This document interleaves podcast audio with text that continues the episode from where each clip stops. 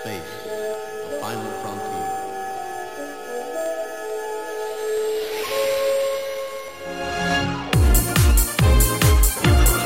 So much.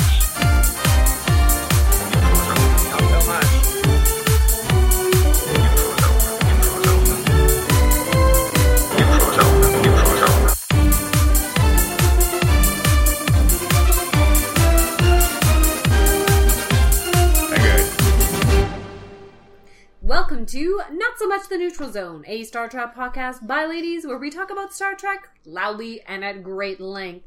I am your host, Kareen, and I am joined as ever by the fabulous Kim Hello. and the perfectly adequate Ari. Good lord, you're perky today. I am, because guys, here in episode 15, we are talking about, coincidentally enough, the 15th episode of Star Trek original series called Shore Leave. As, our, as I like to call it, it's the freaking weekend. We're about to have us some fun.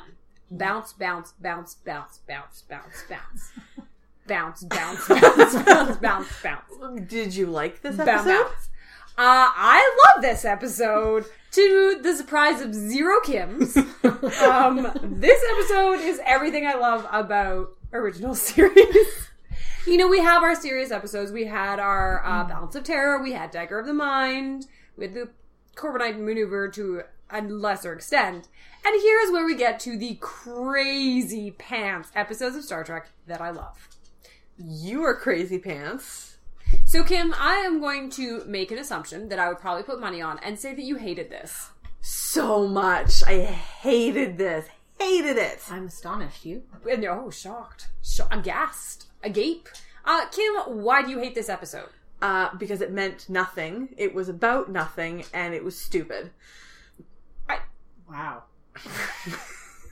I mean, one could argue that every single episode of Star Trek is about nothing. Well, no, I mean, by the time you get to the end of this one, nothing that happened makes any difference. They're literally just like, oh, it's all fine. Let's continue about our business with absolutely no consequences, no change, or no, nothing that even, like, the last 45 minutes meant nothing. So completely unlike every other episode of original series. thus No, far. well, no, okay, so let's talk about Balance of Terror. That meant something. That was an exploration of things. We learned stuff about the world. We Sure, were- but this was garbage. up to this point, Balance of Terror is unusual in that sense. But does every episode of television have to be a social commentary? I would argue that that gets exhausting. Not even in after Star a Trek. while. No, it doesn't all have to be, and it can be campy fun. And there are stuff. There are episodes of like I enjoyed Nakey Time, and Ugh. there's stuff coming up. Um, ah, which one I would is it? argue It's- that, enjoyable as I find it, Naked Time is equally pointless. yeah, it was equally pointless, but it was fun and pointless and amusing. This was just dumb. I didn't like this at all. See, I see no difference between this and Nakey Time, except that the scientific and I've got some pretty heavy air quotes there. Are you gonna have to put in some sound effect like whoosh, I whoosh, think that's perfectly sufficient. Thank sound you. effect. whoosh, whoosh? Scientific backing behind this episode and air quotes. I think the difference is just that this one had more sort of fun times tone. Oh yeah, it's a it's a romp. Yeah, It's a campy romp. Uh, like it is in some cases literally a romp. Yes, in and including the part where you know in the, in the classic British show where they have people coming out of one door and then appearing out of the other and like running Oh across yeah, the it was. corridor. It was definitely like it was that. It was Yeah. definitely farcical, and Yeah. it definitely had like I was all of the like pan way the fuck out running across fields. I was like, it's like watching a Benny Hill routine, and like the music was very evocative of that. I did not enjoy that. I just did not enjoy this. Maybe it's just a personal taste thing. This is not for me. I I get it. I would have understood this more if you also hated Naked Time. Because to me there is no difference except that I find this one funnier because there's not the icing layer of peril of oh the ship is going to crash. I think I didn't find this I actually found this almost not funny at all and I think it's because they were I felt like they were trying very hard to be like this is funny you hear the music cues it's funny and it was so it ended up being not funny didn't think it was mostly funny, just that you were definitely at least anyone with any sense of like narrative tropes. You got a pretty strong sense, not that far in, that oh, this is all imaginary. I think it ties into the very weak theme here that it is amusing. We are in an amusement But not amusing park. in a, s- in a funny sense. Amusing in a, like a diversion sense, in a leisure sense. I thought it was fun. Like if I think back to some of my favorite episodes of Stargate, it's this. Okay, speaking of Stargate. Okay, yeah. This episode is the game. The episode where S2-1 goes to the planet and finds all the people in the greenhouse at, I believe, the Chan Center. Um, and they're locked into the VR headsets, and Daniel ends up reliving his parents' death over and over again. oh, That episode is this episode. yeah. Yeah. but with less ugly Dead sweaters. parents? Yeah. There are definitely less dead parents in this episode. More showgirls than uh, the Stargate More showgirls, episode. fewer dead parents, yes. I don't know. I maybe I was just in exactly the right mood for this, but I loved it. Ari, what's your opinion? I, I neither hated it nor adored it. I would it was good. I would say It's that fine. the fight scene, the MMA Oh, yeah, I fight wanted- scene, went on I about wanted to 45 fast- minutes too long. I wanted to fast forward through the fight scene after the first ooh, 20 seconds because it not only continued up to a commercial break, but then it went on even longer after the commercial It break. was, I think it was almost at least five minutes of fight scene. It was a very long fight scene. and Yeah. then it was also preceded by an extremely long chase scene, Yeah. which they covered every single filming location they were Yeah. using this this week. Namely, Vasquez rocks. Yes, that must have been it. One of my questions was, is this the same set of rocks where Kirk fights the costumed lizard man? Very you mean possibly. the Gorn? Well, yes. Yeah, it's Yes. very possible. I think it's very It one likely. hundred percent is. Yeah. So when the episode starts, there's a landing party that's gone down to this super green planet. Uh, wait. What? I need to note that this starts in the bridge, and the first thing that Yeoman Oh, Barrows no. Oh, does. please, no. please, as if I would skip Yeah. over that. I was getting right there. I just Okay. had to set our scene. Okay, so okay. they sent down some landing parties to this super green planet, which is about the color of Ari's sweater, which is not a helpful looks like a reference gas point giant. when we're recording a podcast. It's bright green. It was emerald. It's bright green. It's emerald green. It looks like a gas giant from space, is all I'm saying. Yeah, which Not is odd super because inviting. when they get down there, it's kind of an earthy planet. But anyways, so they're trying to determine whether this planet will be a good place to have shore leave. Um, To at- which I would ask, there isn't a goddamn star base somewhere around here that Well- they could be stopping at. They don't have to check for poison and murderous aliens first. they are at the farthest reaches of space. Ari, they're Sure, sure, whatever. explorers. And then things get weird right off the bat, Mhm. which is how I would have started my slash fic. Mm. Wh- well, no wait. Oh. So Kirk has a kink in his back. Mhm. This is almost the first thing he says the entire episode. Yeah, and he's flanked on one side by Spock and on the other side by a human that I Yeoman just Barrows. Barrows. Yeah, I could didn't know what her name was, so I just called her not Rand for the whole episode. It was originally written for Rand. Yeah. And then there was the part where she was let go, and so they quickly replaced her. And this was with not Rand. Emily Banks. And that's why there's that weird bit in the episode where she almost like switches teams to Team McCoy. Yeah, it was weird. Digged it. Yeah. so, anyways, Kirk has a kink in his back. Um, and so Barrows, unbeknownst to him, goes behind him and starts mas- giving him a massage. Is that a thing that people do to like their bosses? Not unless the next thing that happens is a sexual harassment lawsuit. Has anyone here ever given a massage to their boss? To my boss? No. Oh, wait, no. wait, before we get into the potential lawsuits, none of us definitely have. And so on the bridge, in full view of everyone else, he starts the porno where he's like, Oh, push harder, dig in deep, Mr. Spock. I love this part because Spock very deliberately takes like two steps forward so that Kirk is absolutely 100% sure that's not him back there. so here's the thing Kirk has the expectation that Spock gives massages. On the bridge. Well, that On the implies bridge. to me that Spock gives massages most of the time. yes, I feel like we now have empirical proof that Spock gives That massages. is empirical proof. That is serious in canon confirmation of Spock registered massage therapist. Spock's sexual masseuse. I mean, Vulcans are very Would read strong. that They'd fic. probably be very good at it. oh, Hmm. okay, wait. So, in season three of Enterprise, Oh, Oh, God. Yeah. you guys just cringed. It was awesome. Um, in unison, in season three of Enterprise, Ari, take your hands out of your your face out of your hands. There is an entire plot line about Sexual massage. Yeah, Vulcan. Sorry, what?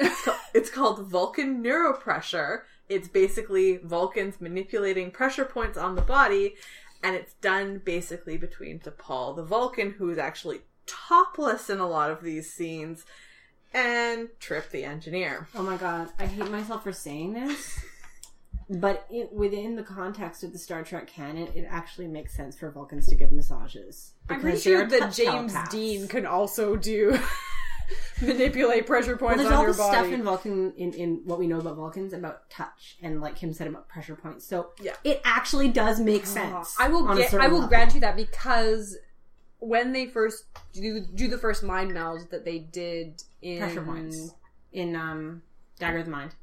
was it Dagger of the Yeah. Mind? Anyways, when in Dagger of Mind, he talks about Pressure using the points. pressure points. Yeah. Yeah. So So I, that's it. I, that's my headcanon. now. And you have the Vulcan nerve pinch, which is essentially Yes. uh, Pressure points. Pressure points. So, so, yeah, that is now my headcanon. That, yeah, uh, Spock so- Hmm. gives massages. Vulcans giving massages does make sense, and I suppose we can use this episode as where Vulcan nerve pressure maybe originated from as an idea. I don't know. Whatever. dig in. Okay, Kim, It you need to happens. tell yourself. It happens. Again. Anyway. So essentially, they're trying to find a plant for every planet.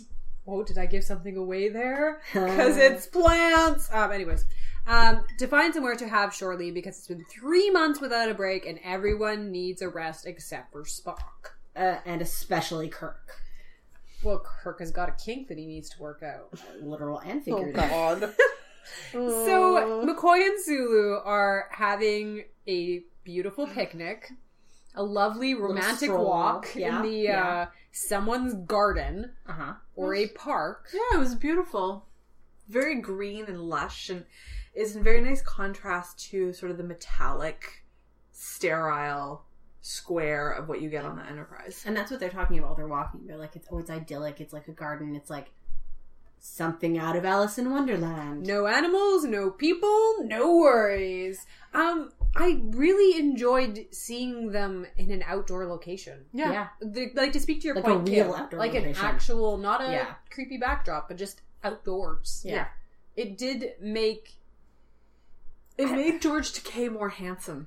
it really That is- did. Yeah. It's like you put Yeah. him in nature and like he's a very attractive man, Oh, especially yes. when he's younger here, but you put him outside and he was like flowers and like birds singing around his head. He and- blooms. Yes, he does. And he's leaping over trees. He pivots majestically. yes. Did you notice that? I Like when did. he's he's looking at things, he Good- almost good like head a moves. ballet stance, and then Yeah, kind of yeah. pivots around, While he's fondling every plant that he can find, finding their pressure being points. a botanist. Which, to be honest, I love this. I thought it was a great callback to some of the earlier episodes where, like, what was the first one with Salt Monster, where you see Yes. him in the botany lab and he's working with all the plants. He just loves plants. I thought this was great. This is something I had never actually realized about Oh, yeah. Sulu before that he was like a botany guy. There's a crack in one of the middle somewhere original series movies where we meet his daughter, and she talks about her dad having a garden. Oh, um, oh, what's Yeah. her name? She's in uh, Star Trek Generations.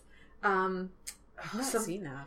oh no, she's the she's the helmsman, and Yeah. Kirk actually says it's not an Enterprise without a Sulu at the helm. Oh wait, why was an actual? Oh yeah, Sulu has his own ship. Yeah. So yes, McCoy says it's like something out of Alice in Wonderland. Which okay, take a step back. How I was wondering that also. that doesn't make any sense. It was a shoehorned in literary reference so that we could have yeah. Get started. so we could get started and we would have, be able to have something that obviously 100% did not belong there. Yeah. It is very strange because Alice in Wonderland there is a garden. But that's where you see like that's like a red queen type deal, isn't it? No, in the beginning of the story of Alice where in she falls Wonderland. asleep. No, not park or something. they're in a park and they're reading, but in the actual book itself, not the film, she looks through the little the little keyhole Right? and sees a beautiful garden. Oh, okay. And she wants to go into the garden. Uh, but it didn't look like someone's yard in California. No. And I don't think anyone would go like have as their go-to literary reference for Alice a in beautiful Wonderland. garden. Alice in, I would have said Garden of Eden, Mm-hmm. uh, Mm-hmm. um, but maybe that couldn't make it past the 1960 censors. Maybe.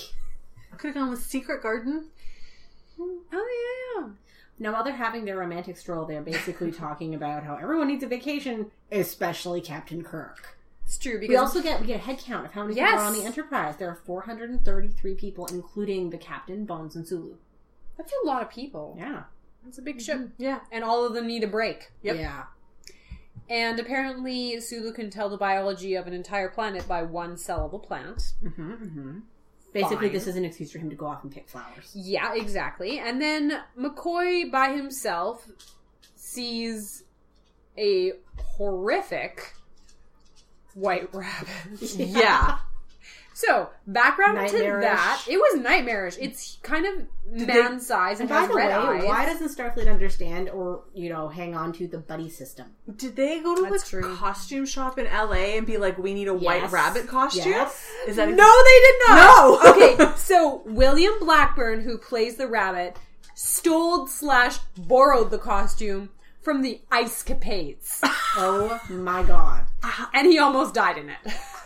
Oh my god! Wow. Well, how did he almost die? in it? That rabbit was on screen for a grand total of about thirty-five seconds. So he almost suffocated, oh god! and he he was essentially like in a panic. It was a horribly uncomfortable costume, and this is the same guy who played the Gorn, and he said that the White Rabbit was worse than the Gorn. And wow. You, I, Hotter. everyone knows that that's essentially an awful rubber mask.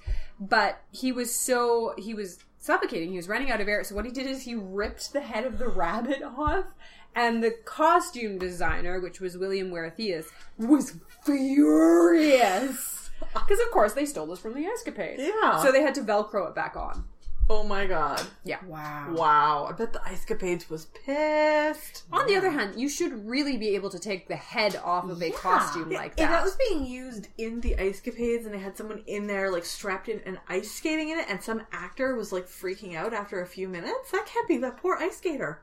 Yeah. Ice skaters have it rough. They do. If you've learned anything from Ice Princess, which I learned a lot from. That's ugh, that's horrifying. I remember like the Scholastic Book Fairs. I played the lion a couple of years in a row, and that was unpleasant enough. I can't even imagine if you can't get the head Oh, off. Okay, I played the Cat in the Hat, Arthur, the Berenstain Bears, Franklin the Turtle. I am a professional literary Wait. mascot. Point of order, your scholastic book fairs had mascots? Oh no, this is when I worked at the book Stars store. did. Oh, okay. Oh well, yours were fancy pants ones. Okay, because all my scholastic book fairs had was me sitting at the entrance with my feet across the door acting like a bouncer. That's a cool job too. I know I got free books.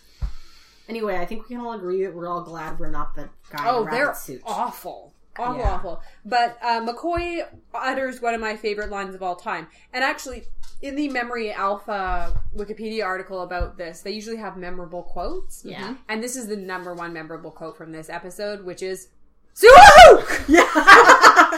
that was beautiful. You can al- almost always count on Bones to react the way you would expect a Yes. sentient human being to react to shit like, there's a white rabbit on an alien planet. Maybe I should call for help because this is fucked up. And it is straight up quoting from Alice in Wonderland. It says, "Oh my ears and whiskers, I'm late, I'm late." A point point here. McCoy has his phaser in his belt. It is pointed at his junk. Yeah. I feel like there should be some sort of Starfleet regulation that says point that somewhere else. Yeah, now that you mentioned it, a lot of people's, I think a lot of people's phasers were pointed at their junk. No in one this was episode. exercising particularly good weapons discipline in this episode. no. And we'll get there. And then Sulu, of course, runs up and says, What is it, Doc? And I have to say, what a missed opportunity. For him to say, what's, What's up? up, Doc? Come on, Doc! Rabbit! right there! Yeah, he also saw uh, Alice right before Sulu shows up, Yeah. just to compound his sense of slowly going insane. It is very strange. So it's Stardate. Mm, Whatever. Whatever. No, no, no. This was beautiful. It's 302 or 3025 uh point 3. It's like just to emphasize how Dazed. how tired and overworked Kirk is. He can't even remember the date when he's recording his log. So sad. And they're in the Ammonon Delta region. Sure. Sure. And they're looking at the green LSD planet. And it's like how we remember Earth to be, says Kirk. What? How long have you been gone? For hundreds of years? Is Earth gone? I'm pretty sure Earth is still there. Earth is definitely still there. Also, he says, it's almost too good to be true. Yes, of course it is. Spoiler, it is. That's true. And Spock shows up to have a condescending Vulcan conversation about shore leave. I really like these moments. And Yes. again, I feel like at this point they'd really hit their stride with the characters. Like all of the Kirk and Spock stuff. They knew what is their relationships so were to amusing. each Oh, it Mm-hmm. is very good. I enjoy Yeah. their interactions just because they're them. Yeah. And Spock says, for the Vulcans to rest is to rest. So essentially, I assume you just stand Sleep. there. sit around. resting. You Men- stop Meditating. using energy. Oh yeah, meditating, meditating. You stop using energy, which is the point. He doesn't understand why humans run and jump and leap over trees, expending all their energy instead of saving it. Good point. We should all just stay home, do Netflix, and chill. No, I want to go out and do things. Okay, you do that. You guys can stay home. So, but the I like that. I'm fascinated by the idea that Vulcans don't have leisure. Yes, they do. No leisure. Well, what do they do? They have all sorts of crazy combative sports and mind puzzles and uh, meditating and art and music and science. But is that leisure or furthering academic achievements? I I'd say some of it's leisure. Like in um, in Voyager, Tuvok has this crazy ass puzzle with stick things that he's always playing with and trying to get Harry Kim to master to focus his mind because he's so But that young. seems to be something that's meant to serve a practical purpose as much Well, as there's- because Yeah. leisure by definition, I mean one of the things that defines it is that it doesn't necessarily produce anything. Well, this doesn't like this game doesn't produce anything. It's literally Well, it just sounds like it produces Well, it's supposed to mental be there to focus. focus. it your produces mind. something the same way a Rubik's cube produces something. Rubik's cube produces frustration. Rage. Some people do them for fun. My father does Rubik's cubes for fun. He sits there in front of the TV and he twiddles his Rubik's cube. Um, you also have. Sorry, I'm sure that isn't a euphemism. Oh my god! You're the worst. I hate you. Um, back to Vulcan leisure.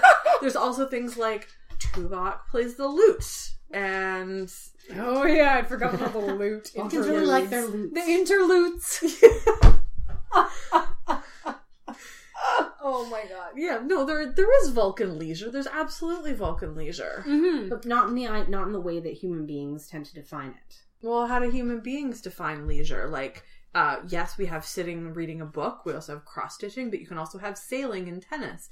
And some people do art for leisure. Some people do music for leisure. I think it's just the idea of doing something just for the sake of doing something or because it's fun, as opposed to doing something to like produce art or refine your mind or focus yourself or become more logical in the case of Vulcans. I, don't know. I- Becoming more logical. I definitely think Vulcans probably do things that we would describe as leisure, but I think they wouldn't. Mm.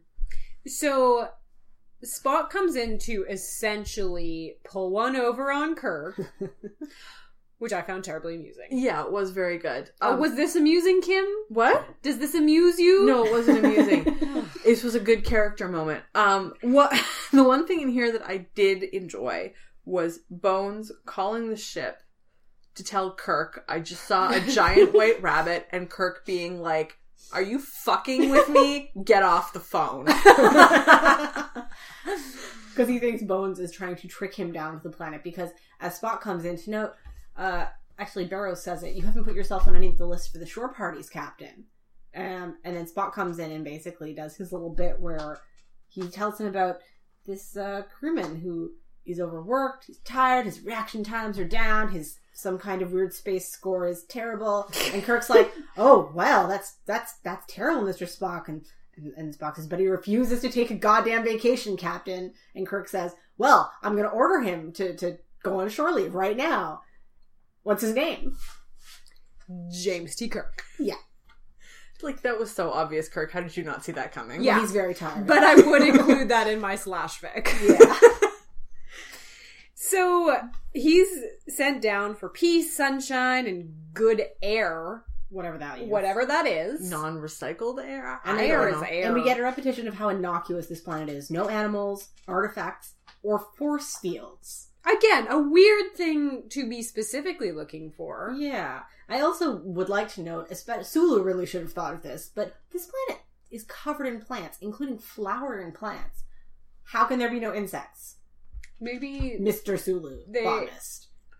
are plants that asexually reproduce? Nice reaching. Kirk.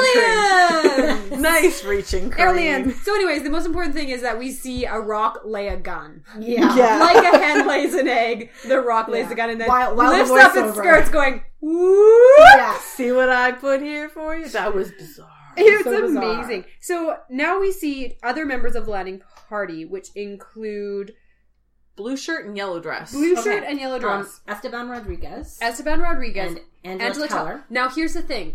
They actually realized, I assume like midway through the episode of, aw shit, this is actually Angela Martine from Martine. Bloody hell, I'm so sorry, Martine.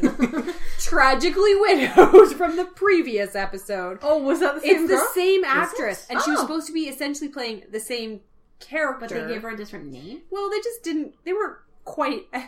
Okay, guys. Who if you, cares if what you ladies' haven't names noticed, are? they weren't quite on the ball at this No. point. Well, I'm Okay. gonna say that considering her fate in this episode, her name's not that important. she doesn't die. No, but she does run into a tree, get knocked unconscious, and is then never heard from again. Watch out for that tree. No, seriously, she. I was watching for her for the rest of the episode. The guy looks at it like she knocks into the tree, falls down unconscious. The guy looks at her and is like, "Oh well," and then we don't see her for the rest of the episode. We don't see we don't see Rodriguez again. yes, we do. yeah, we do. we do Oh, not yeah, see. we do. She, we she never seen again. Definitely don't see yellow dress again because I was watching for her. I know. Well, maybe they gave her some handsome young man robots, and she didn't feel like coming back up to the surface. I of assume she Bombay. was off having some No, space. they energy, just left her yeah. unconscious on the ground. They're like, eh, she'll be fine. And they left her. And the end. Yeah, so Kirk beams down with his new yeoman, Barrow. Barrow. Barrows. Not Rand. Barrows. Not Rand. Not the Rand. And everyone goes on about, oh, it's so peaceful, it's so restful. And McCoy's like, yeah, but look at these giant rabbit prints. Yeah, Now, that kills the mood. yeah, it is a mood killer. Uh, Kim, you have more rabbit experience than I do. Yes. Did those look anything like rabbit prints? Uh, those do not look like back rabbit prints, like back feet rabbit prints. Those look like front paws. Um, however, I will note that they were all, all of the prints are one next to each other, perfectly in line, as though Yeah. someone walked along with a rabbit track stamp. they should have been, there should have been like pressure points or like, because that rabbit was walking upright like a human, there should have been steps. It's like Sasquatch 101 mistaking. yeah, and that's a report from our rabbit correspondent, Kim. You know, I actually made a note somewhere Did in you? here about how terrible the rabbit tracks I, were. I made a note to ask you about them because I'm like, I don't, I don't know. as terrible a hoax as the rabbit prints are, though, it does yeah, inspire Kirk to go, okay, maybe there's something fucked up down here. No more shore parties beamed down, He also says it looks harmless.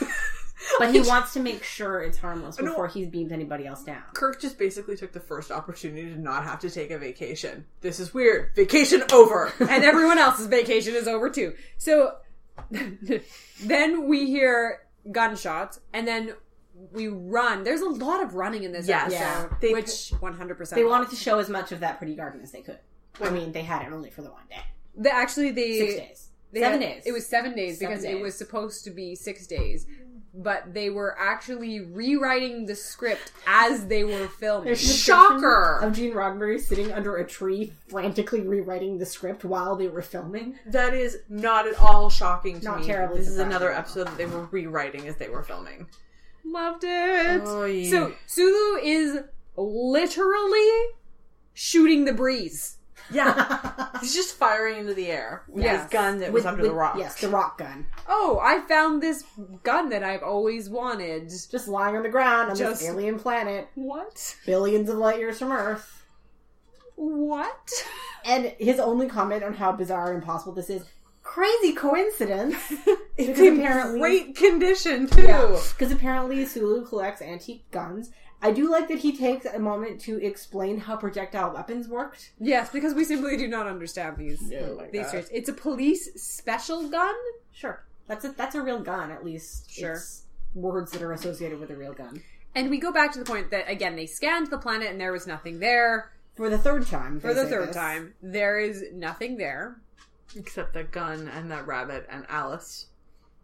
Right, except for the things that they've seen. And at this point we get some really smooth camera work where they put an antenna in front of the camera and it pans around aiming at our actor. The first time I saw this, I thought it was gun sight. Oh, through well, the antenna? Yeah. Yeah. Yeah. Well, it you were kind of wrong. makes more sense, but the first time I saw it, the way that it was following them, I thought, oh, that's a gun sight. But now that now that we know how it was working, antenna makes just as much sense. Huh. Huh. So at this point, McCoy and Kirk go for a walk. They're trying to follow the white rabbit. Oh god. Weird words that I'm saying to describe a science fiction television show. Literally and a white Jim starts talking about how he was picked on at the academy by Finnegan, who was a giant bully. And Finnegan picked on him because he was so serious. Kirk says he was grim. I like this is another allusion to like super serious young Kirk, which Mm-hmm. ki- now that I'm learning this kind of jives a little bit more for Chris Pine's character. Does it? As Sort the of. opposite of what his character Well, no, was that like. he was a bit darker and more serious and broody I wouldn't and say dark and broody, just that he was a very, very serious at like his studies and He was a SWAT. yeah, Yeah, yeah. He was SWAT? a keener. SWAT. He was eh, okay. That's the kind of British expression of someone who's like super into their studies, very very serious about books. Where we in Canada would call it a keener. oh okay, because I was gonna say like that is not what I know SWAT to mean. I was like, what is that acronym I for? don't, I don't actually know what what the American word for this would be because both of those are highly uh, culturalized words. Uh, nerd. I Hmm. think they would go with nerd. oh okay, whatever. But okay, and Finnegan used to play these funny japes where he would put Deeply unfunny japes. Okay, no, he would put the water over the door. Oh, ho, ho, ho. Okay, He would put a bowl of cold soup in your bed. I don't know. that sounds terrible. Who does that? Jerk faces. Yeah. Well, as we we later, later learn. see.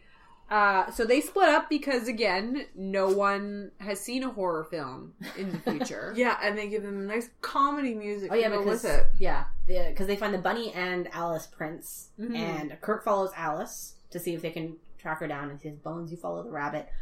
This is a terrible idea, obviously. Well, then we are introduced to Finnegan, who is our second, but not the last, Irish stereotype that we are going to see in Star Trek. Yeah. Third? No, Uh, Riley. Riley, and Captain Pirate. What's his face?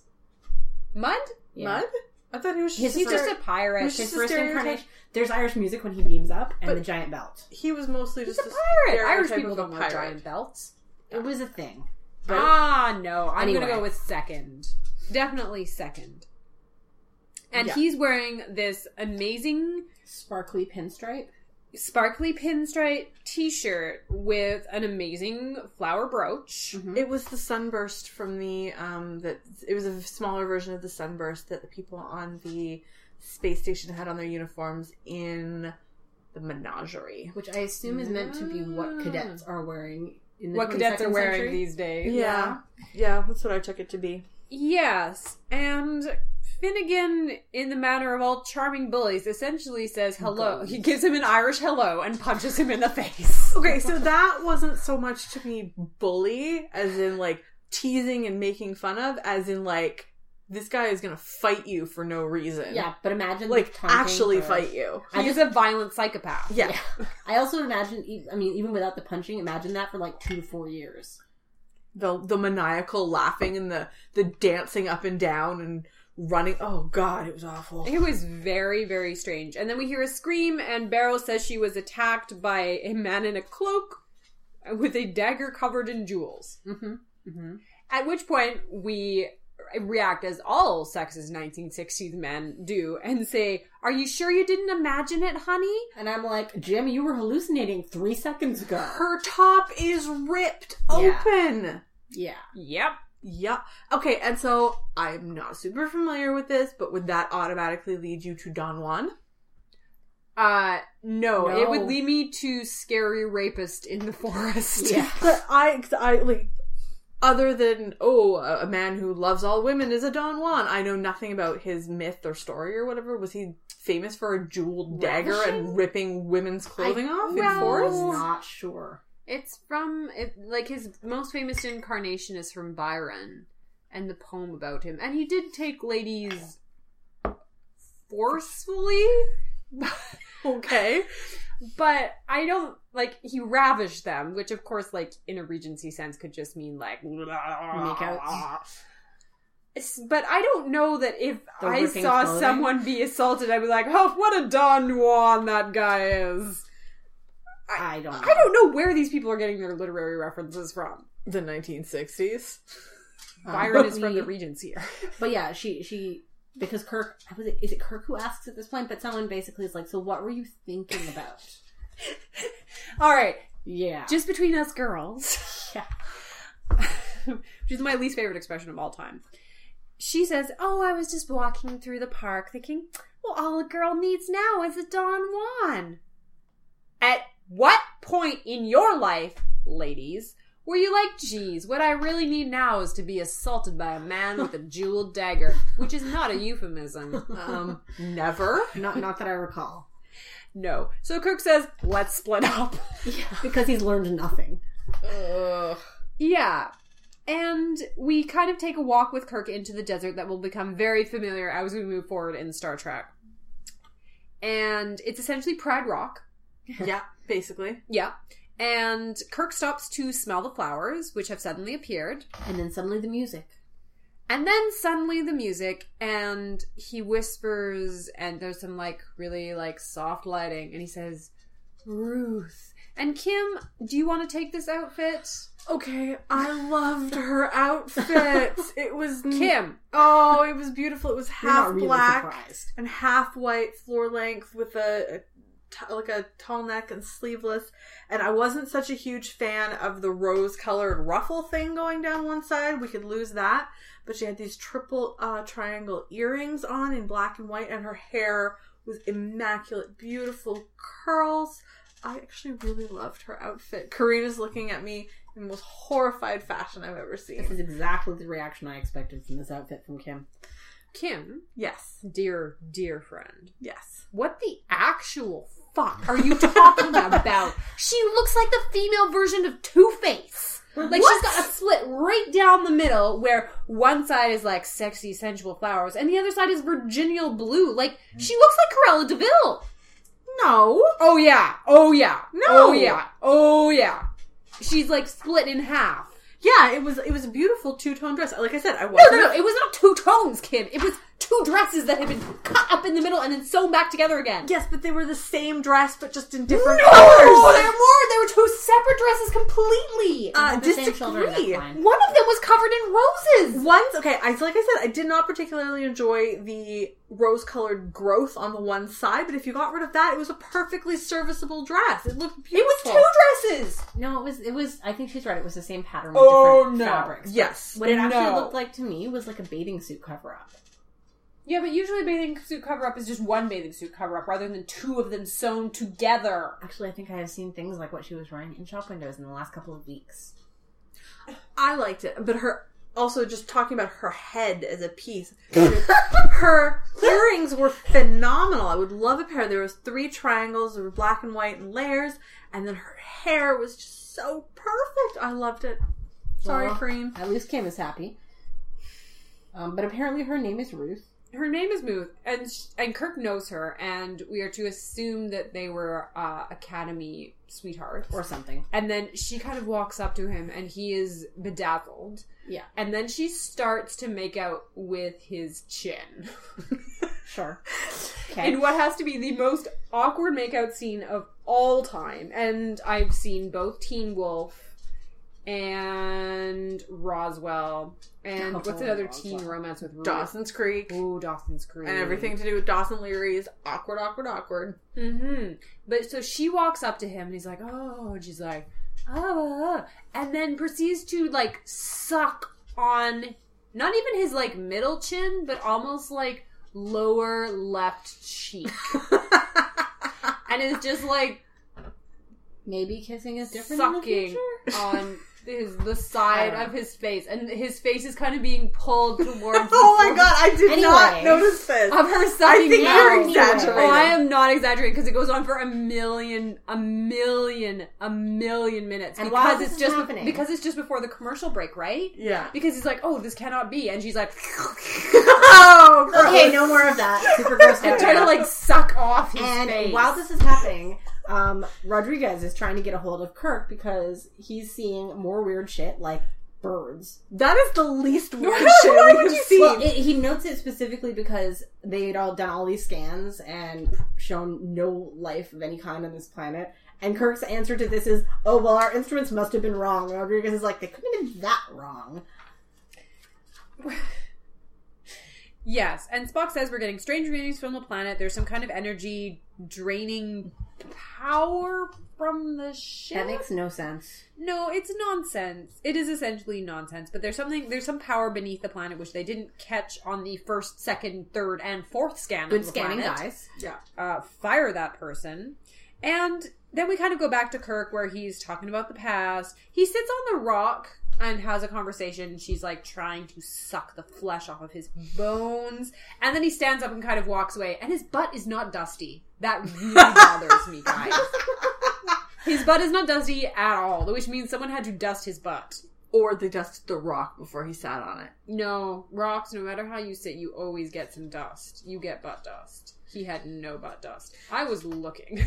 So, should we look in the credits for Mr. Shatner's butt duster? I, if That it might would have have been the been unfriended. 1960s, I would have volunteered.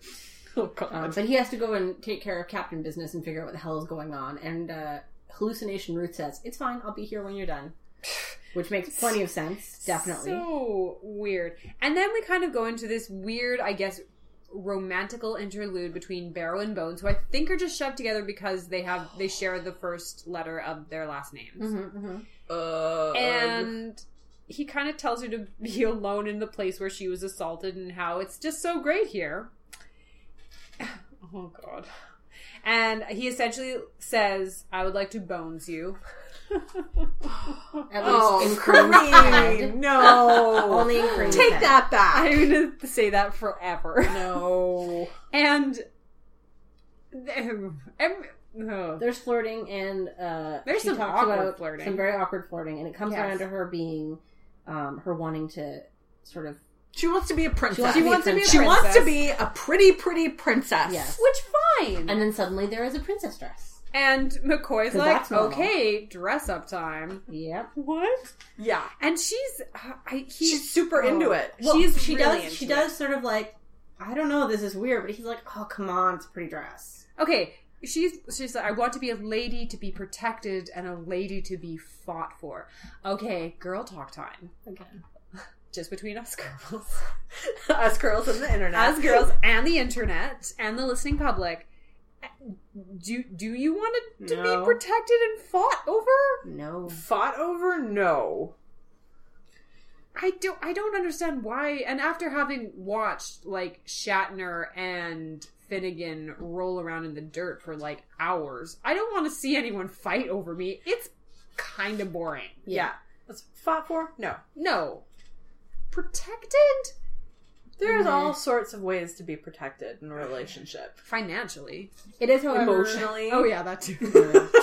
Karina, emotions are a thing that people have. I keep forgetting. We get we get a brief respite from the awkward flirting because there's a tiger. Yeah, oh, no, yeah. So she's trying on her outfit. McCoy essentially says, striptease for me, baby. oh, wait, hang on a second. We have to go back because we forgot the worst line. Uh, when Mm-hmm. What? she's changing, she tells Bones, don't peek. Mm-hmm. And his response is, Dear girl, I am a doctor. When I peek, it is in the line of duty. Loved it. Hated it. Loved it. Gross. So when she's taking off her outfit, I was so confused because she takes off kind of like her tunic, and then she also throws like this thick black thing over the. Those were tights. I No, think it's meant to be her tiger. tights are sheer. Those were her tights. Those were not her Those tights. were definitely those her were tights. black pants. No, those were tights. Uh, uh. They Yes. were thick and black. they were meant to be her tights. Oh, They, They were, were- not tights. Well, whatever. They were standing in. for Speaking her of someone who tights. has thrown off a lot of pairs of tights in her Okay, life, well, anyway. they do not come off like that. those were tights. Definitely not. Definitely yes. So Esteban Rodriguez and Angela Martin. Teller, okay, Hey! whatever. Blue shirt and yellow dress. So there is a giant tiger accompanied by jungle music. It was super bad stock footage too. The two. Mm-hmm, Oh loca- no, it was a real No, no, tiger. real tiger. Then how come they weren't in the same location? Because then none Because of you them- can't have human beings near tigers. They filmed that tiger just for this. It wasn't stock footage. No, it was a No, real tiger. they the didn't have birds any- and the plane were, were stock stock footage. footage. No, they there's actually a- had a tiger. There's a funny I thing would- about the tiger. Actually, of all three of those, I would have sworn the tiger was the stock really? footage. It but looked you can, so you out can of place. see it's um. Well, no, maybe it was a Collar. real tiger, but like it was very obviously not filmed in the same location. 'Cause Well, you cut to It tiger is the in same. like it's the same location, but it never directly interacts with any of the well, performers. the, Yeah. the tiger is like stalking through like dried grass, and then you turn to them in lush jungle and green trees. It was bad. You see the They- tiger in a couple of different locations. Yeah. No, the funny thing about the tiger was that the tiger never directly interacts with any of the actors. William Shatner had originally hoped to wrestle the tiger, Of course but he was convinced in the end that this would be unwise. Okay, if William Shatner had wrestled the tiger in this episode, I would have loved it. I would have watched 45 minutes of that. Yeah. Yeah. I would watch 45 minutes of William Shatner wrestling a tiger. I would Agreed. have watched five minutes of that. You have no poetry in your soul. None what. I have plenty. It's just not about tigers. whatsoever. So sh- everyone is acting very strangely. Like I'm just going to put on this hallucination dress, which for all she The knows, hell of a dress. oh, it swooshes so well. It's such a good dress. Yeah, when she runs, I love the shoulder around- poofy things. Oh, it's very poof. Yeah. it's, it's essentially like what you would imagine as your princess dress. Yes. yeah. Uh, I was fine, completely fine with her dress. It was the Yeah. hat that I had a problem with, and the hat had a cape. Well, to keep your neck. It didn't come down to her neck. Oh, It was there to keep the hat warm, or to make the hat, gets cold. or maybe Kim. to make the hat fly. Yeah, maybe it's it's like a flying cold. nun. maybe the wheel. hat wants to feel pretty too. Okay. Yeah. And what follows is essentially a number of strange gimmick things, which I can see Roddenberry Mm-hmm, scribbling. Okay, what's Sulu gonna run into? I know, a samurai. Okay, what's Kirk gonna run into? Canadian geese. To be fair, that is fucking terrifying. Yeah, so Spock beams down to put Well, a little bit of sense into here. And also into this really terrible portion of confusion. They also go on and on about how the comms are not working properly and Yeah. they're having trouble communicating. Oh, with and also the, ship. phasers don't work. Phasers anymore. Yeah, do the not work. phasers don't work anymore. And in all of this, Spock beams down. like this was not a good idea, Spock. Although what I basically decided was that Spock decided to beam down because you guys are all fucking incompetent. it did kind of feel like that. Like an Yeah. adult needed to intervene because you your hallucinations are punching you in the face. Yeah. Yeah. We need to Yeah. figure out what's causing them and stop it. And you people are all too different working di- busy working out your childhood issues. Actually, yes. Yeah. because Barrels is like, "Oh, I need a white knight to protect me." Woo! So of course, a knight shows up, Oh yeah. Uh-huh. and Bone says, "Oh, it's just fake. Hallucinations aren't real." And so the knight charges towards him with a lance, and he is stabinated to death. Yeah. Question for the group. Yes. Even if you were like 90% sure that it was imaginary, would you stand directly in front of a guy on a horse with a lance coming directly towards you? No. Am I in a knight's tale? No. because those things are made out of linguine. Um, you know what? I think I would probably duck at the last minute. I would just move out of the way. Bones, however, would not. Well, because it's a hallucination. Mm-hmm. But he can, yeah. It's well, he actually believed not her. a hallucination, as it turns out. But basically, No. he gets stabbed in the heart, and as far as we can tell, He dies. And then Kirk shoots it with Chekhov's gun. Huh? See what I did there with Uh, Chekhov's gun? Because you okay. set it up in the first act and then also Yeah, Chekhov yeah, yeah. because it's a Star Trek reference. Uh-huh, Yes. Greatest moment. You've been thinking about that since you watched the episode. So hard. I was like, oh, I can't Okay. wait to bring this out. All right. Um, yeah, I'm everyone's just gonna, really upset. wait, wait, wait, I'm just going to say right here where Kirk shoots the knife off the horse with the gun Yes. is the point where I had to turn the episode off and walk away for 24 hours. How was is how is so mad. that the weirdest part of the episode? For It was I was I was done at that point. Everything had built up well, so that's much. at the I was point just oh. where I'm like, "Ugh." okay, we're finally going to get some traction you. Yeah, exactly. I was like, no, I'm bored. I don't want to watch this anymore. This is because stupid. this is the first time we're like, oh, they're not just hallucinations. Well, no. But one of them punched Kirk in the face. Surely at that point you think it's not a hallucination. He I went don't know. flying I don't know. People have actual hallucinations that are completely tactile, like Fight Club. but when someone else looks Oh, at you, and sorry, says- sorry. Spoilers for Fight Club, which I have never seen. But yeah, it's like, oh, okay, Bones is apparently dead. Uh, this is, you know, oh, Barrows just starts screaming and crying. she goes hysterical. And Kirk basically grabs her by the shoulders and goes, "Calm your tits. You're a Starfleet officer, and we got shit to do." I need you alert and thinking. And so they go over to investigate the knight, Which who is- has the most fabulous makeup of all time. Uh, Ah, his lipstick was beautiful. oh, them eyebrows. Mm-hmm. It's he's gorgeous. oh also a mannequin. oh yes, A terrifying, uncanny valley mannequin. he is a mechanical turbo. He's a real person. The knife? Yeah, yeah. It was a mannequin. That was a no, dummy. it was a person. It No, was it a wasn't. person. It was a It was, person. it was a human being. It was not a person. It was a mannequin. It was No, there's a credit for him, a- for fuck's sake, I hate the show. but he Kim, was. you can't tell the difference between reality and fake now. no, I'm done. really, you didn't know that that was a human being. It was a mannequin. a human being It was made a up, mannequin made in up fancy to look dress. like a mannequin, It was- It had eyebrow makeup on. It was a mannequin in fancy dress. or at least it looked very much like one. Um, Why On would it, I pay a but person they- when they could just throw but in a it- mannequin? Fortunately, this, the tricorders are still working, even if weapons are not. yeah, and, and it turns they- out it's a vegetable.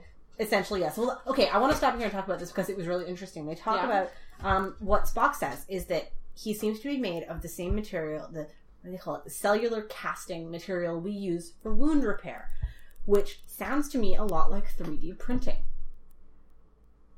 All right. It's really interesting. Although it, it sort of gives a little, hopefully, coming to more consistency later window on the medical science because this is a little bit past the point where they start paying attention to the world building. Yeah. So I'm hoping that comes up again. Um, but I was really excited because I heard cellular casting, and then they said it a third time, and I was like, "Holy shit, that's basically 3D printing what they're talking about." See what I thought. Did any of you read the other books past The Wizard of Oz? A couple of them. So in Dorothy and The Wizard of Oz, they come across a group of people that are vegetables. They're vegetables that have come alive with brains. Yeah, they're people. So, but they grow on trees, and inside they're essentially yams. cooked yams or raw yams. Well, as it turns out, cooked ones because the wizard slices one in half in a illustration that is going to stick with me for probably the rest of my life. wow. But yeah, so these are essentially the same thing. They're yam people. Manufactured yams. Well, yes, All because right. that's what the this is where we sort of come to it again. We're like, oh, okay, so it's not just the mannequin knight who was grown or manufactured or whatever. was manufactured. Everything is made of the same stuff, Including Everything- her dress. Yeah. Ooh, yam dress. On the upside, that means it's not going to disappear when the hallucination breaks, which was my concern when she started changing. Whoops! Imaginary dress gone, Good point. and she Actually- was not wearing a bra, at least not one with straps, so that would have been really But here's the thing. She changes into another imaginary outfit at the end of the episode, so She's is that back into a uniform. No, because it's fixed. Maybe they fixed it, With vegetables. probably. It's still a vegetable dress. Well, they didn't. Okay, they didn't exactly say that they were vegetables. They said that they were grown and manufactured. with the same organic stuff as the plant sample. They're Yeah. plants. They're vegetable people. Slice them open. Anyways, Rodriguez apparently did not get the memo that everyone else has got and starts Mm-hmm. thinking about World War II fighter planes. Yeah. Mm-hmm. So what appears? World War II fighter plane. And uh, Angela Martine Orteller goes, "Is it dangerous?" And he, like an idiot, says, "Oh well, no, not unless it does a strafing run." And guess what it does? A strafing run. Bang, bang, bang. No, no, no. He essentially drags her into a tree. Yeah, he does. He throws her. He's dragging her along while Yeah. they're running for cover, and he throws her head first Oh, into yeah. a tree. Yeah. and Wait. then she falls down unconscious. he looks at her, shrugs, and we never see her again. that Okay, is the, the end way- of Yellow Dress. I don't know about her being around later, but the way that that was blocked, I kind of thought that we were supposed to think she'd been shot. But there's no blood and she visibly runs into a tree. There's no blood when Bones gets run through with a lance. Oh, there is but blood. There's, There's, there's a little, wound. tiny spot. Yeah, but she would have been like machine gun down. yeah, no, no, she definitely ran head She first ran in- straight up into a tree. yeah, into a tree, and then we never saw her again. No, and speaking of which, the bodies of both Anaya and McCoy have disappeared somehow under the eyes of Spock Kirk. They turned their backs briefly to see what the strafing was about. and somehow the bodies have disappeared. And then we begin a charming interlude with Finnegan, who, again, I could not get over the fact that it was a Mr. Dress Up reference in my head. oh, this was terrible. And Finnegan, who is either two years old or had some kind of he developmental disability combined with ADHD. combined with stereotypical Irishness. Yeah, he definitely Um, seemed a little drunk. Yeah. But but but uh, 'cause Spock says Irishness is not drunk. no, but that's the impression that the He's character like gives the us. leprechaun. Yeah, he he was was like a Lucky leprechaun. Charms. He was- it's awful. He was jumping Yeah. around Yeah. and He cackling leapt and right over a boulder. And the uh, the run, the thing that got me with the running was it, he was like comically far ahead and then stood there taunting. It was so stereotypically grossly Irish. It was awful. It was very very strange, and and this is after Spock basically says, "Yeah, so all this shit's coming out of our heads. We need to stop thinking Yeah. about stupid shit." And then, of course, clamp this down. So Kirk, Kirk does thinks not he's clamp Finnegan. it down. He runs. He runs. Oh, So how far, he runs! so much running. he runs across every filming location they used in this episode, across the beautiful field, through the Yes. woods, through the desert, up the my, cliff. through the my dale. notes at this point: uh, Kirk follows Finnegan.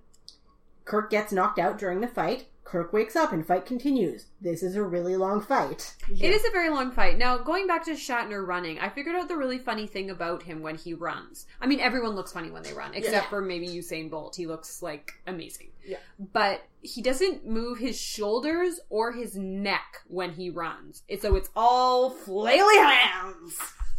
Very weird. And yeah, there's a number of manly tussles that does go on for most of I A think million all of years. our collective adult lives. Um, also, the music in this section, especially the chase scene, is extremely distinctive, and it's like xylophony. They wrote a Ting, whole ting, bunch of ting, ting. new themes for this episode. Yeah, It's supposed to be comical. Yes. But really, these guys are beating the shit out of each other. Yeah. And I'm- not in a funny way. So No. you guys had not watched this episode when I showed up tonight. So you were watching it and I was in the other room and I could hear nothing the entire time until this scene came on and I heard the doot doot doot doot doot doot music and I was like, Oh good, they're almost done. the, the the only thing that I think is notable about this uh, fight, other than I kept singing to myself "Silver Stars," and that Kirk does his amazing flying Kirk, which is my description for when a, his opponent is just standing there, and Kirk or Shatner's stunt double for no like does a flying two foot leap and just kicks the person who is standing there and then falls, Falls to the down. ground leaving themselves prone and open to attack because at not super most graceful. at most the person that you kick stumbles back two steps yes. Uh, this fight scene also had my other favorite Kirk signature move, which is shirt becomes ripped with absolutely no indication of how it got that way. Mm, Yeah, you just turn Turn away, just you turn turn back. around, and his shirt was like ripped at the neck and gaping open to show his beautiful man cleavage. I do Yes. appreciate that everyone's uniforms get ripped in roughly the same way in this episode. Like they had a specific technique for ripping Starfleet uniforms. They grabbed it at the collar Mm. and ripped the contrasting fabric. yeah, it's very they should really look into whoever's tailoring or manufacturing these because there's an obvious defect here Yeah. an obvious defect. And they they trade awful barbs. Like at some point, Finnegan says, "Oh, I can't feel my legs. I'm paralyzed." To which Kirk kicks him in the legs and says, "Feel that?" Kirk's working some stuff out. Kirk is working a lot of stuff out, and then He Oh. finally beats him, After does about he? There's like throwing dirt in 100,000 the years. face and sleep. Like and it once he just finally goes knocks Finnegan out, he on. looks up and Spock is standing on a rock above him, judging him. As he should. Mm. Well, no, there's the very important part where Kirk shouts, "I'm not a pleb." Kirk seems to be holding on to a lot of unresolved anger issues from his academy days. Yeah, Like, a lot here. Like, normally, like, this kind of bullying or whatever, by the time you're Kirk's age, which is like mid 30s, you should have worked through this shit already. don't I I think it's much beyond bullying. Yeah, well, yeah. This guy was physically assaulting him because the hallucination, like Kirk asks the hallucination, "What are you doing?" And the hallucination says, "What you expect me to do," yeah, which is to beat the shit out of him. yeah. Like I feel like there is some dark stuff that went on. Also, Yeah. you know, defining it as practical jokes sounds like the kind of thing you would do to minimize an experience where you were basically tortured for your entire time at the Well, academy. Yeah, And that's my, that. Well, that's the other thing though is why, you know, again he's in his mid thirties at this point. He's fifteen, at least fifteen years removed from the academy experience. If it was something that horrible, why wouldn't he just be like, you know, this guy was really awful to me and he beat the shit out of me a few times or whatever. I don't know. It just it seemed childish to me at times. I think if I suffered four years of psychological and physical abuse from someone, I would want. I don't think you get closure on something like that, and I don't No. think he did. So Especially I if think you're a lot younger and more helpless when it's happening. Yeah, so I felt like he was looking for closure on it, and closure was beating the shit out of him. Mm-hmm. And because Spock says, Did you enjoy that, Captain? He says, Yeah, I did. It was great. And Spock has essentially figured this planet out, which is whatever you think will come true. And then he says, Captain, we must control our thoughts. And Look- then he promptly thinks up the fucking timer. No, he says, Don't think of a tiger. So, uh, what do you do? A tiger appears. It's like, what's the expression? Don't think of pink elephants? And then you can't help but start thinking about Mm-hmm. Speaking pink of elephants. elephants, sidebar, Yes. there was talk of this elephant this episode including an elephant, but it never happened, and apparently from then on, every so often, people on the cast, on the show, in the writers' room would be like, So uh, when you gonna get to use that elephant? And then Kirk and Spock go through essentially an assembly line of All of the horrible They things. outrun the plane. They bowl right over the samurai. The samurai's just like, whoa, and they're just like, nope. And We're done with you now. And Don Juan shows up for another kick at the old can. And Kirk says, Stop thanking everybody. Well, I liked how he did this. He called everybody to attention and says, focus on being at attention, which I Yes. thought was great because it's reinforcement of the military command structure. It is. And so as soon as they start concentrating on not samurais and not tigers, the cult leader shows up oh god, this was so random and and says, Hey, Hey guys. what what up? And he introduces himself as, As the caretaker, which again I think I'm gonna throw back another reference to the first two episodes of Voyager with the caretaker Yeah. Mm-hmm. on his planet of crazy hallucinations. Oh, yeah, I guess that is true. I guess that is a thing. Yeah, because he Yeah. does create the farmhouse and he, he Yeah. creates what they expected to see. I think is what he says. An environment where Yeah. they would be fine and happy. And Although who is happy at a hoedown? Yeah. Janeway apparently. That says a lot about her. And, this is where I wrote, "Holy shit, this is the game," which is Yeah. the last two one episode. Yeah. And he is dressed in what I can only describe as cult leader garb. It's like a long green robe, and they're sort of like gold filigree. Yeah, cult leader garb. And he comes over Mm-hmm. Less and gold kind of garb than Doctor Adams. Oh yeah. He knows all of them, but takes the time to stroke Barrows. Yeah, just sort of Ugh. stroke her chin gently because Yes. why? And this planet is meant to amuse you. It's imagine your fondest dreams, but you guys clearly do not understand how that works. Yeah. So my thought here was, if you're gonna run an amusement planet, maybe advertise it. Yeah. Put up a sign. Yeah, throw up a space billboard. Do not think of tigers. Yeah. Yeah. You- I can only assume that the, the people that this was actually designed for have either better mental discipline or were forewarned about the rules. Well, he does say that our people know how to use this planet where you clearly do not. And there's this kind of tacked on message about the importance of play, even for adults, neener neener, whatever. McCoy shows up with a showgirl on each arm. Yeah, Mm-hmm. they were Literally a showgirl. Oh, their outfits were hideous. They were wearing furry boob covers with no back. They were Yeah. just pasties. Really? And yeah. And then furry pants.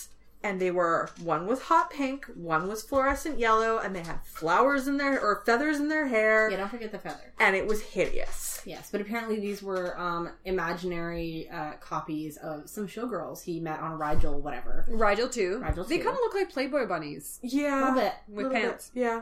And uh, Not Rand was not amused, but they're also playing sexy music in the background.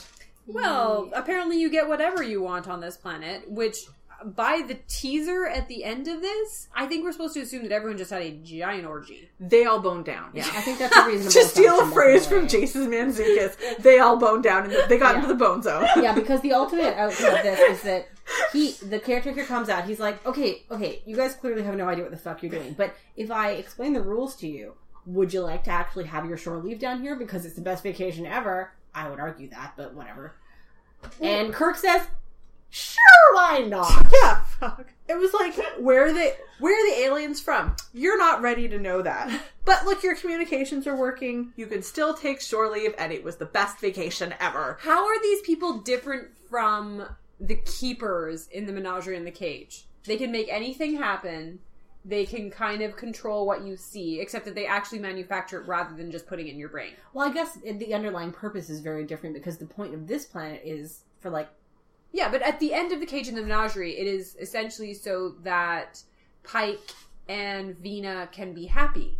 The difference is the wacky hijinks music, so that we know Oh, that it this was is so convincing. I think the difference is that the illusion is for the benefit of the people having the illusions rather than the people watching. them Wouldn't the manufacturing them. keepers Im- argue that Vina's illusion was for her benefit? That was their Yeah. actual whole argument. Well, yeah, but it was for her benefit after a bunch of really terrible shit had happened. It was like a last resort thing as opposed to the whole point of the exercise. But I think that really this this guy, this planet's power, I don't know if he's just the one caretaker, if there's more, is incredible. yeah, He can build he can read your mind. Yeah. Yeah. And then he can build whatever, Whatever. he wants out of yams. yeah. Like this is some serious business. He can affect your phasers, he can affect your communication, he can affect your transport, and he's sucking energy from your ship. That made no sense to me at all. No, it's nonsense. But how is it any different from the keepers? Why isn't this a forbidden planet? It's a very good question. Yeah, Starfleet do get in touch. From a security perspective, yeah, I can kind of see your point. It is very strange. But I think what we're supposed to take away is that now McCoy is half yam. Yeah, that Yeah. could be true. Yeah. Yeah. Um, yeah. Anyway, I really liked that the whole thing is everyone's like, okay, best vacation ever. And Spock's like, I'm going home. I, re- I I see why you and Spock really have Fun a is connection. so again. illogical. Yes, but they definitely all had a giant orgy after that. Yeah. So, uh, life lessons to be gained. Oh yeah, and Spock gets to make out with his old girlfriend. Kirk gets Who- to make oh, yeah. out with his old Oh, yeah. girlfriend. Spock has no girlfriends. He does know it's a vegetable, right? Yes. And this is something I want to talk about because I had a day to think about this episode.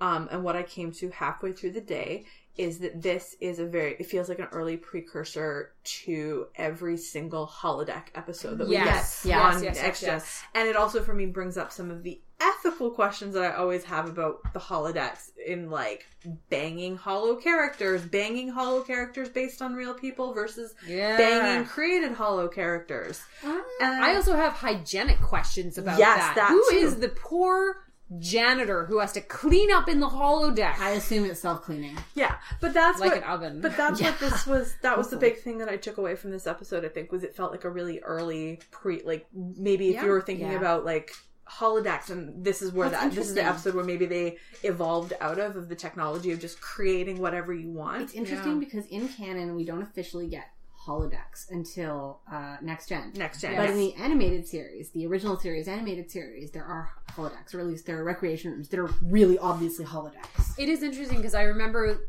uh, reading about when they were thinking about building the next generation, like the ship, the Yeah. set. The idea is that this idea of leisure time, of how they take their time off, they solved it by having the holodeck that could create everything, which Mm-hmm. of course creates a number of stories and a number of ethical questions. love there, holodeck there stories. is the, the episode where Geordi, um, Creates Leah Brahms, cre- who is Yeah. a real person, but he creates a, com- a fictionalized, computerized version of her, and, And they falls falls in in love. love. and she is justifiably horrified when she learns out about it. oh yeah, But you But- also have like, and I was also sorry. I also was taking things Yeah. like in uh, Voyager. Yeah. Tom Paris creates the for like I think it's in the first or the second season they have the pool Mm-hmm. hall, and he has Sandrine, who is the who owns it, who is based on a real person that he knew in Paris. We get the impression that's quite common, especially when people are recreating locations. Picard does it too. Um, Riker recreating- does it. He's got the Parisian cafe. Yeah, yeah. where Uh, he plays the is it does he play this Uh, Minuet is a. I'd I'd argue that Minuet is a different case I because mean, that's she- very different. She's, very alien different. technology. Yeah, she's alien technology. I don't so know, she's my- not somebody he knew. My in the thing past. with the holodeck and associated technologies is that it doesn't matter if they're real or fake people. What matters is whether it's public or private. Like, because if you are creating holographic versions of real people, but no one else sees it or knows about it, how is that different from writing real person fan fiction or just thinking about it in your own or head? daydreaming like if i daydream. daydream about m- making out with shatner yeah. with not his chin but like his mouth like is that really any different I think that than I think the a diff- hologram Yes, I think it is because I think there's a difference between uh, imagining that you're making out with Shatner yeah and creating a realistic fake Shatner that walks, talks, looks, and acts like Shatner but isn't him and making out with that. but is it, how is that different from making out with one of those like pillow life-size role pillow play. ladies I because it's, for me the difference is because it's based on a real person. but it's not that person it's, It's not, not. even a person It's- but a if, if it's facsimile. created with the intention of it, if you create something and be like, "Oh, hello, sexy holographic man who I've never met before, who is created based on random But it's not personality a real traits," person. yeah it's not, not a person sentient. That's not a real person. If you, it still doesn't matter if it's sentient. But then if you go and like, I would like a Shatner shaped one that looks and sounds like Shatner and walks Yeah. like Shatner, I and admit then that make it's- up with it. That I think is, a, I think it's different. I agree think that there it's, is a I difference. agree that it's probably unhealthy, but I certainly don't think it's a trespass of any kind because it's your private business. It's your private fantasy. It's not for the benefit of anybody else. You're except not for the poor actually- space janitor who has to clean up after it I, I ho- really hope the holodeck is self cleaning, like an oven, like with fire. No. But you're not impinging on someone else's rights any more than real person fic does, or fan art does, or Elvis impersonators do.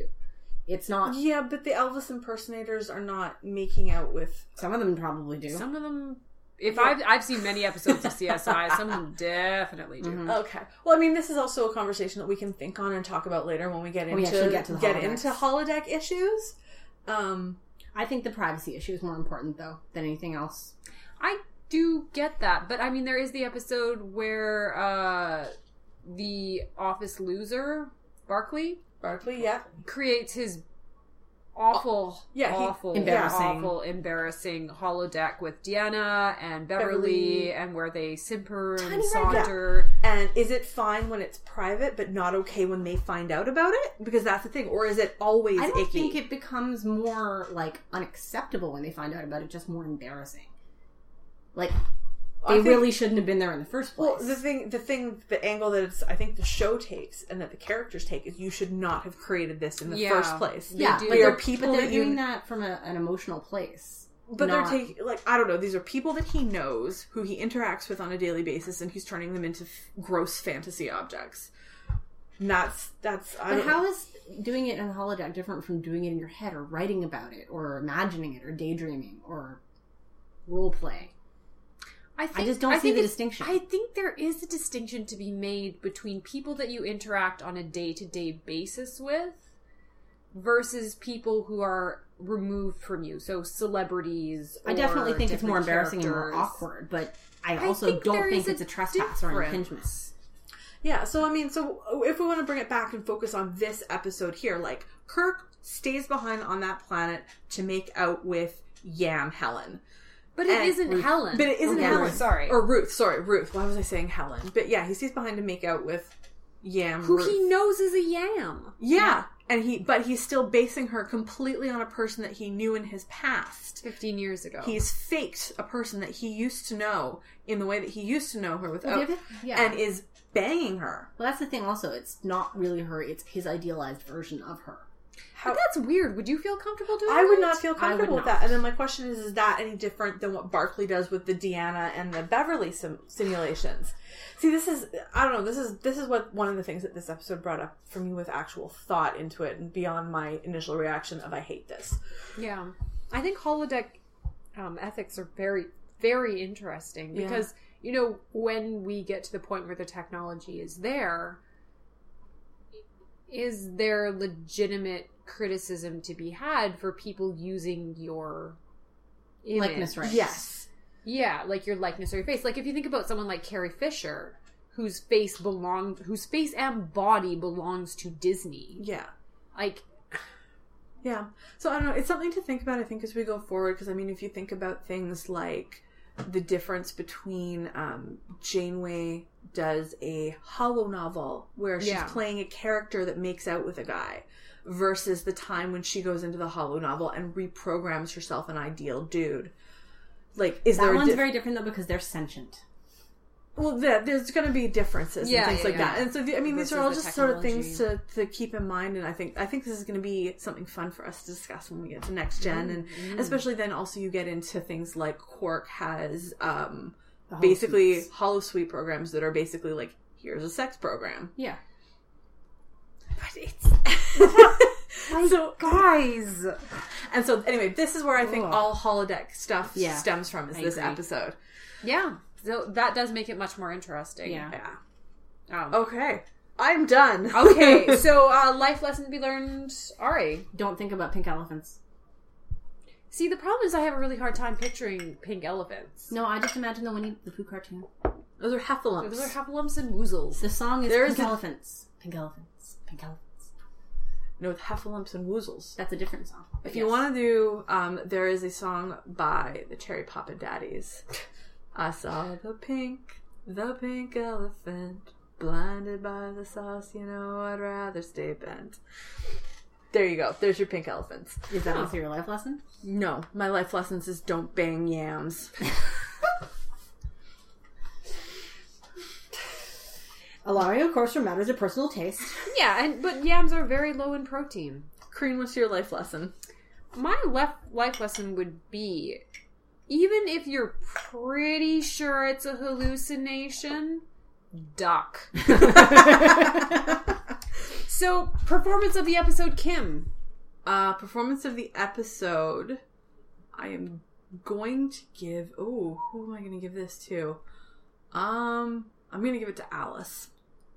she had one line Yeah, she delivered it very well. jesus All right, RA performance of the episode. I'm giving it to Leonard Nimoy uh, and Spock for keeping his goddamn head. All right, I am going to go in a different direction. I'm going to give it to Emily Banks, who played Yeoman Barrows, who I thought did a perfectly okay job of not being Rand. Yes. Yeah, I resented her for not being Rand. you gotta let it go. I will never let Janice Rand go. You are gonna resent a lot of people. You'll see her again. Yeah, in like 50 years. yeah, I also think that we should kind of bow our heads for. uh I have it down as Bruno Mars, which I know is incorrect. I'm gonna go with maybe Bruce, who played Finnegan for just. Ugh. It's Bruce How- Mars. yeah, Bruce, Bruno Mars, uh, who had to give that, who had to show up every day and give that performance.